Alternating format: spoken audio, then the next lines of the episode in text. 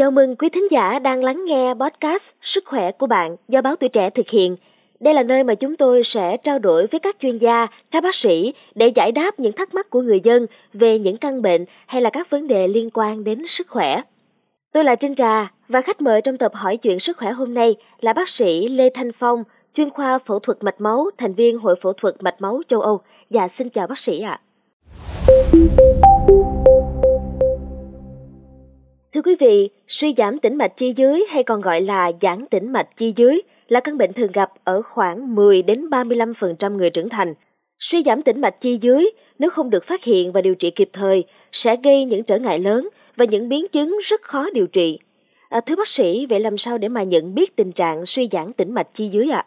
Chúng ta có bị suy tĩnh mạch chân hay không thì chúng ta nên dựa vào thứ nhất là những cái triệu chứng lâm sàng thứ hai là những dấu hiệu tại chỗ ở chân. Về triệu chứng lâm sàng thì nó cái bệnh suy tĩnh mạch chân nó biểu hiện bởi triệu chứng đau và triệu chứng khó chịu.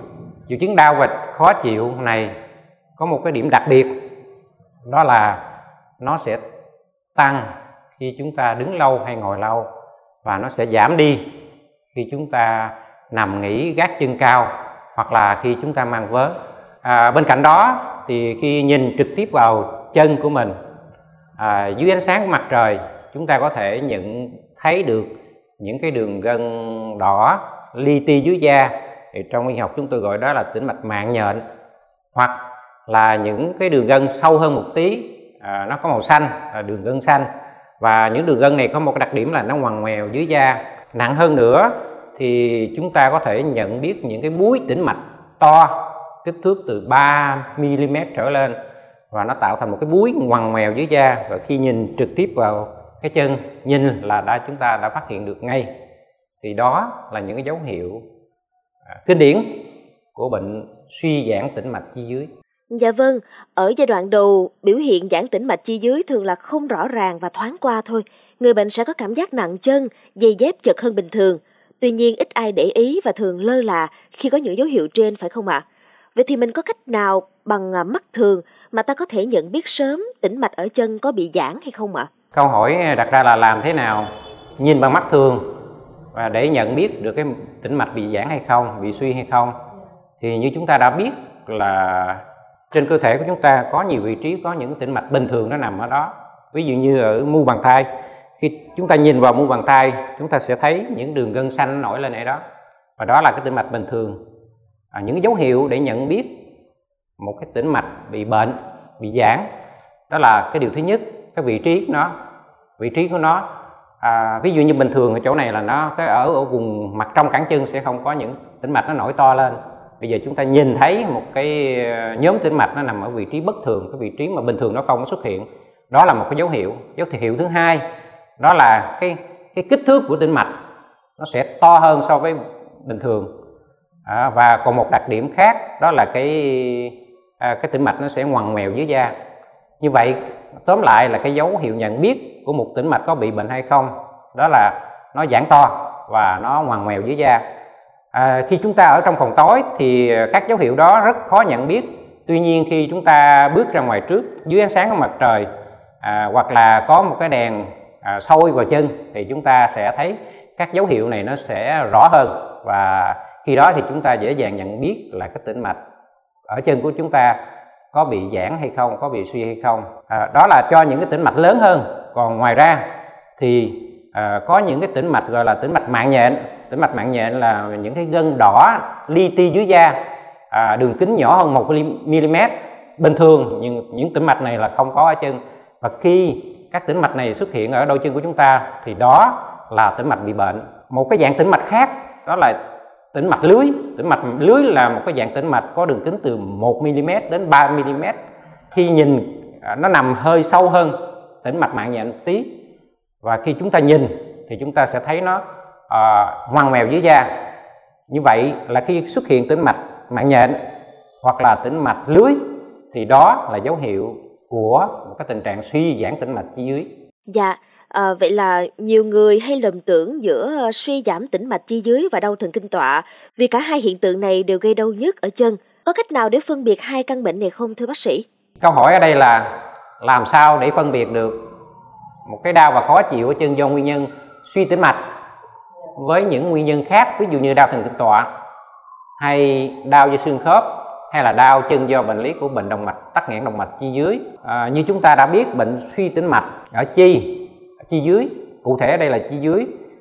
Có một cái nguyên nhân đó là do có một cái dòng máu chảy ngược trong tĩnh mạch và nó làm tăng áp lực tĩnh mạch, từ đó dẫn đến hiện tượng viêm và đau nhức ở chân. Thì biểu hiện đau và khó chịu ở ờ, đau nhức ở chân và triệu chứng khó chịu, ví dụ như là triệu chứng ờ, mỏi chân nè, nặng chân, tê chân hay là triệu chứng chuột rút thì thường nó xuất hiện ở bệnh lý suy tĩnh mạch chi dưới và có một cái điểm đặc biệt rất đặc biệt để phân biệt với những cái nhóm bệnh lý khác. Đó là triệu chứng đau và khó chịu này thường là nó có liên quan tới tư thế.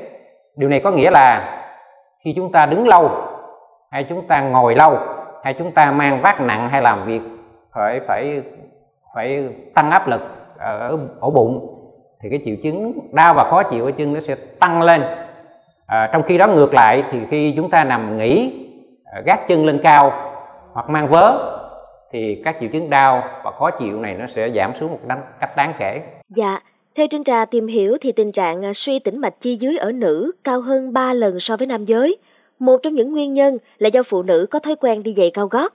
Vậy thì bác sĩ có lời khuyên nào để giúp phụ nữ có thể đi giày cao gót nhưng mà vẫn hạn chế được tình trạng suy giãn tĩnh mạch không ạ? À? Lý do tại sao khi mang giày cao gót thì nó làm nặng hơn các triệu chứng của bệnh suy tĩnh mạch chi dưới. Để hiểu rõ hơn về này, điều này thì chúng ta phải quay về cái cơ chế của một cái cái vận hành của dòng máu trong tĩnh mạch. Bình thường thì như chúng ta đã biết, vật chất dưới tác động của trọng lực có khuynh hướng rơi xuống và máu trong tĩnh mạch của chúng ta vẫn vậy. Nó có khuynh hướng đi xuống dưới thì dễ hơn là đi lên trên. Để đưa máu từ chân về tim thì phải có những cái cơ chế cơ chế hỗ trợ để cái dòng máu trong tĩnh mạch thắng được cái trọng lực thì một cái một rất nhiều cơ chế khác nhau ví dụ như là lực hút của lòng ngực rồi bơm sự bơm hút của trái tim. À, tuy nhiên có một cái cơ chế rất là quan trọng ở chân đó là cơ chế van bơm cơ. Chúng ta có thể hình dung như thế này à, một cái tĩnh mạch sâu trong lòng có những cái lá van trong đó và khi chúng ta đi lại thì cái cơ nó sẽ bóp nó co bóp và khi cái cơ co bóp thì nó sẽ tác động lên một lực vào trong tĩnh mạch và làm cái lá van trong tĩnh mạch nó sẽ mở ra. À, khi lá van trong tĩnh mạch mở ra thì dòng máu nó sẽ đi lên trên dễ dàng. Và khi cơ nó giãn thì các lá van này đóng lại và ngăn cản dòng máu chảy ngược đi xuống dưới. Thì như vậy ờ, ở những người cao gót thì chuyện gì xảy ra? Ở những người cao gót khi chúng ta mang giày cao gót thì cái gót chân lúc nào nó cũng ở cao hơn so với cái mũi chân. Và cái cử động của của cái bàn chân nó hạn chế. Cũng như sự co bóp của các cơ cẳng chân nó cũng rất là hạn chế.